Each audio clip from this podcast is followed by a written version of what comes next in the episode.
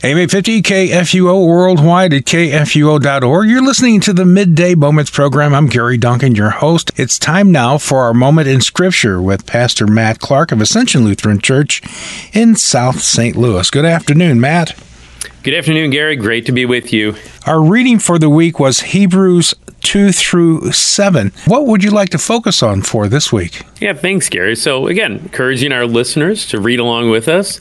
Uh, last week, remember, we talked about uh, 2 Timothy and Titus and Philemon, and we had Hebrews chapter 1 technically for last week's reading, but we really didn't get to it with all those other books to discuss. So today I'd like to set the scene for the book of Hebrews. Uh, maybe I'll go in all the way back to chapter 1 just to give an idea of what the book of Hebrews is about for our listeners. Okay. Um, the book, the book of Hebrews, uh, is one that is written with, by an author that we're really not sure about. You know, I think that's interesting. Uh, there's other books of the Bible where we clearly know who wrote it. Uh, just recently, we read a bunch of books that are written by the Apostle Paul, and he even names himself, and we even know oftentimes who he's writing to, the city, the individual. Um, the gospel writers, the writers of those four gospel accounts, um, we know who they are by name. But here, in the book of Hebrews, we don't necessarily. I don't think that's something that we need to be concerned about, though. You know, what is this doing in the Bible if we don't know who wrote it for sure? Um, because the book of Hebrews, certainly the, the doctrine, the teaching, the content is consistent with the rest of Scripture. And certainly uh, among those books that were part of that, that canon, that group, that rule of books that are Holy Spirit inspired and part of what we consider uh, the New Testament today, certainly God's Word. So as we get into the book of Hebrews, as as the name implies, it's really written to Hebrews, to Jewish Christians uh, who have a knowledge of the Old Testament scriptures. And so we see in the book of Hebrews all these different connections to the Old Testament, especially in chapter one. Uh, right away, the, the writer is quoting the Old Testament again and again and again with a purpose. And in these opening chapters, the writer of Hebrews is trying to show that Jesus is supreme, that Jesus is the most important. He is number one.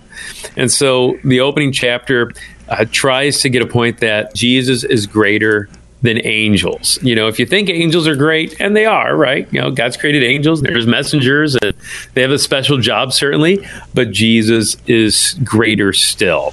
And so the author hammers that point home. And then if you're a, a Jew, you probably think one of the greatest figures in the Old Testament was was Moses, right? Moses, the guy who led the Israelites out of Egypt, out of slavery, and through the Red Sea, and through the wilderness and the land of promise.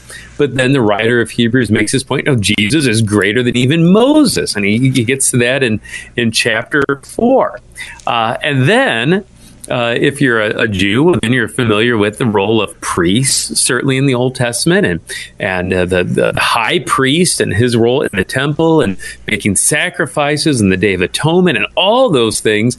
And then the writer of Hebrews goes so far as to say, well, Jesus is even greater than that. He's that even greater high priest. And to to hammer his point home, especially to show that Jesus is the greatest of high priests, he compares Jesus to Melchizedek. so Melchizedek is back in Genesis chapter 14, and there's just a few verses about Melchizedek.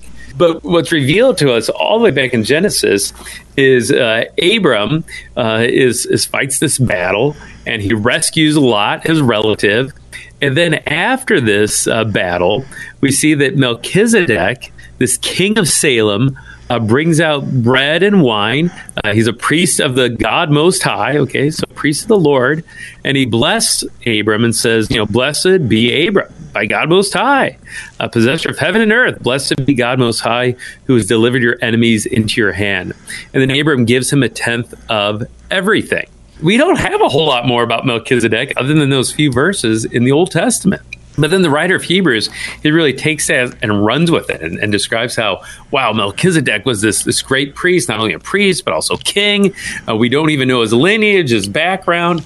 Uh, also, you know, he's greater than Abraham because Abraham's the one giving a tenth to him. So Melchizedek is certainly that greater one. And it makes a pretty big deal about this. But then the ultimate point is that Jesus is is a priest in the order of Melchizedek, but but yet Jesus is greater even still. Jesus is king, certainly, priest, but also prophet, that threefold office of prophet, priest, and king.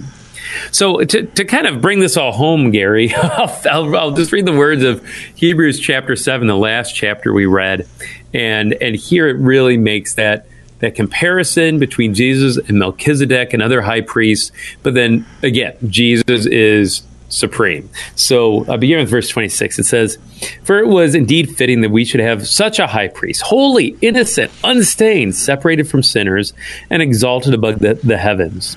He has no need, like those high priests, to offer sacrifices daily, first for his own sins and then for those of the people, since he did this once for all when he offered up himself. For the law appoints men in their weakness as high priests uh, but the word of the oath, which came later than the law, appoints a son who has been made perfect forever. So Jesus, uh, greater than any high priest, and for a couple of reasons listed here. One, uh, Jesus doesn't have to make sacrifices for himself, for his own sin. He's perfect. He doesn't need any sacrifices for his forgiven there, forgiveness. There is no sin to forgive. He is God and man. He's perfect. And then also, uh, another point that comes out there is the, the high priest had to make the sacrifices daily on a regular basis, again and again and again. Uh, Jesus, he makes his sacrifice once the sacrifice of himself on the cross, the, the Lamb of God who takes away the sins of the world, just once for all. That's it. That's all you need. No more sacrifices needed. Um, we're not sacrificing animals today. Here at Ascension, Jesus has done it once for all. Right. Uh, and then finally, uh, Jesus' sacrifice is uh, truly, you know, forever and final. So again, no more need to make those sacrifices. It is completed. It is finished. Uh, that ultimate sacrifice has been made. So, yeah, so here at Ascension, we don't have sacrifices that are made of animals, but we do have a cross. We, we have multiple crosses in our church, and that's a reminder of that one sacrifice that's been made once for all uh, by that, greatest of high priests, uh, Jesus Christ, who's not only the priest but also the sacrifice. Uh, so I think some some really good points here for. Uh, those Hebrew Christians who would have been familiar with the Old Testament scriptures, the Hebrew scriptures, and certainly some some good points for us today that helps again to connect the dots between the Old and New Testament and see that everything is centered in, in Jesus Christ. Right. So it helps the uh, the writer of Hebrews was uh, using those references from the Old Testament for that connection purposes, because those who he was writing to would be familiar with those references in the Old Testament, and again tying it all together as as we said all along, Christ is all throughout the Bible. Exactly. Yeah. Well put, Gary. Um, it's good for us to know the original audience in these books of the Bible. You know, who who are these books originally addressed to, and knowing that it's addressed to these Hebrews, that helps us understand it. And, and why does he keep quoting the Old Testament? And you're exactly right. They they knew the Hebrew scriptures, and again and again showing that Jesus is the fulfillment. Uh, but then we also keep in mind, hey, we're, we're the audience too. Uh, this word of the Lord that endures forever is meant for uh, God's people of every age, including us 2,000 years later.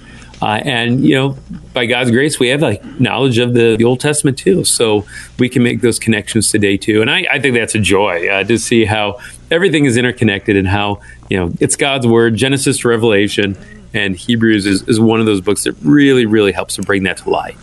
Now you said it doesn't matter who the writer was, and, and and we're really not sure of who the writer of Hebrews is. But when pastors are talking and scholars are talking, do they have an opinion on who it may have been? Oh yeah, there's all sorts of okay. opinions out there, Gary. no, good question. So uh, yeah, so some have speculated. Well, Paul, you know, maybe it's the Apostle Paul. You know, after all, he wrote half the New Testament anyway. Um, so some have speculated that, and certainly, yeah, there's there's some arguments to be made there. Um, others have said uh, Apollos. He's another figure that comes up in the New Testament. Uh, so some have thought, well, you know, may, maybe that's who it is. Um, so there's there's a number of different uh, theories out there. Um, I, I, think I think it was Luther thought it was Apollos, if I remember correctly off the top of my head. Uh, but you know, I think what's what's most important is you know one, like we said, it's consistent, it's teaching with the rest of Scripture. But then two, the book of Hebrews, like every book of the Bible, I mean, ultimately, when you think about it, it has the same author. Uh, right, it's, it's exactly. God Himself. Right. Uh, this is you know, we believe this is the Holy Spirit, it's inspired, inspired word of the Lord, yeah. Uh, breathed out by God. You know, in the end, that's what our confidence is in, and and not the the human author that put pen to paper, uh, but but the, the Lord Himself was the one who spoke through that individual to give us this word that we have today. That's a great way to look at it, and that's why it's worth reading.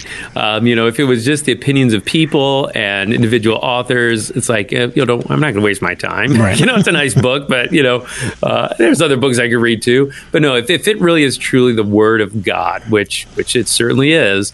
Uh, boy, this is worth reading and not only reading, but studying digesting, memorizing, making a part of, of our life. And uh, it's not going to return empty when we do. That's God's promise. So he, I think that's so beautiful. He inspired the writers, but but yet he still that same Holy Spirit works in the lives of the hearers, the readers of that same word, even today. Right. So our reading, when, I'll be on vacation next week, but our reading when we get back will be what Hebrews eight through through 12. So uh, Hebrews chapter 8 through 12. So not too many chapters, and you have two weeks to do it. But boy, some beautiful chapters, especially Hebrews 11, where it really highlights the faith of all these different Old Testament figures. Uh, one of the most famous chapters in the Bible. So enjoy that. Uh, Hebrews 8 uh, through Hebrews 12. Okay. Lead us in a prayer as we conclude our segment. Sure. Lord, as we come to you in prayer uh, now and, and, every time, we remember that uh, our mediator, the one that brings our prayers before you, uh, is none other than Jesus Christ, uh, the ultimate priest. Uh, we thank you for his uh, priestly work on our behalf. And we thank you that Jesus is not only a priest, but also sacrificed, the Lamb of God, whose blood shed takes away the sins of the world let our confidence always be in Him, uh, now and forevermore. In His name we pray. Amen. Amen. Thanks so much for being on the program today, Matt. Yeah, you bet, Gary. Thanks as always. A pleasure to be with you. And we'll talk again the week after next is when we'll talk again. So All right. Perfect. Forward Looking it. forward to it. Yep. We're the messenger of good news. We're worldwide at kfuo.org. You can find us on Facebook, Twitter, Instagram, and our talk programs, our podcasts are available wherever you get your podcast. Just search out KFUO Radio.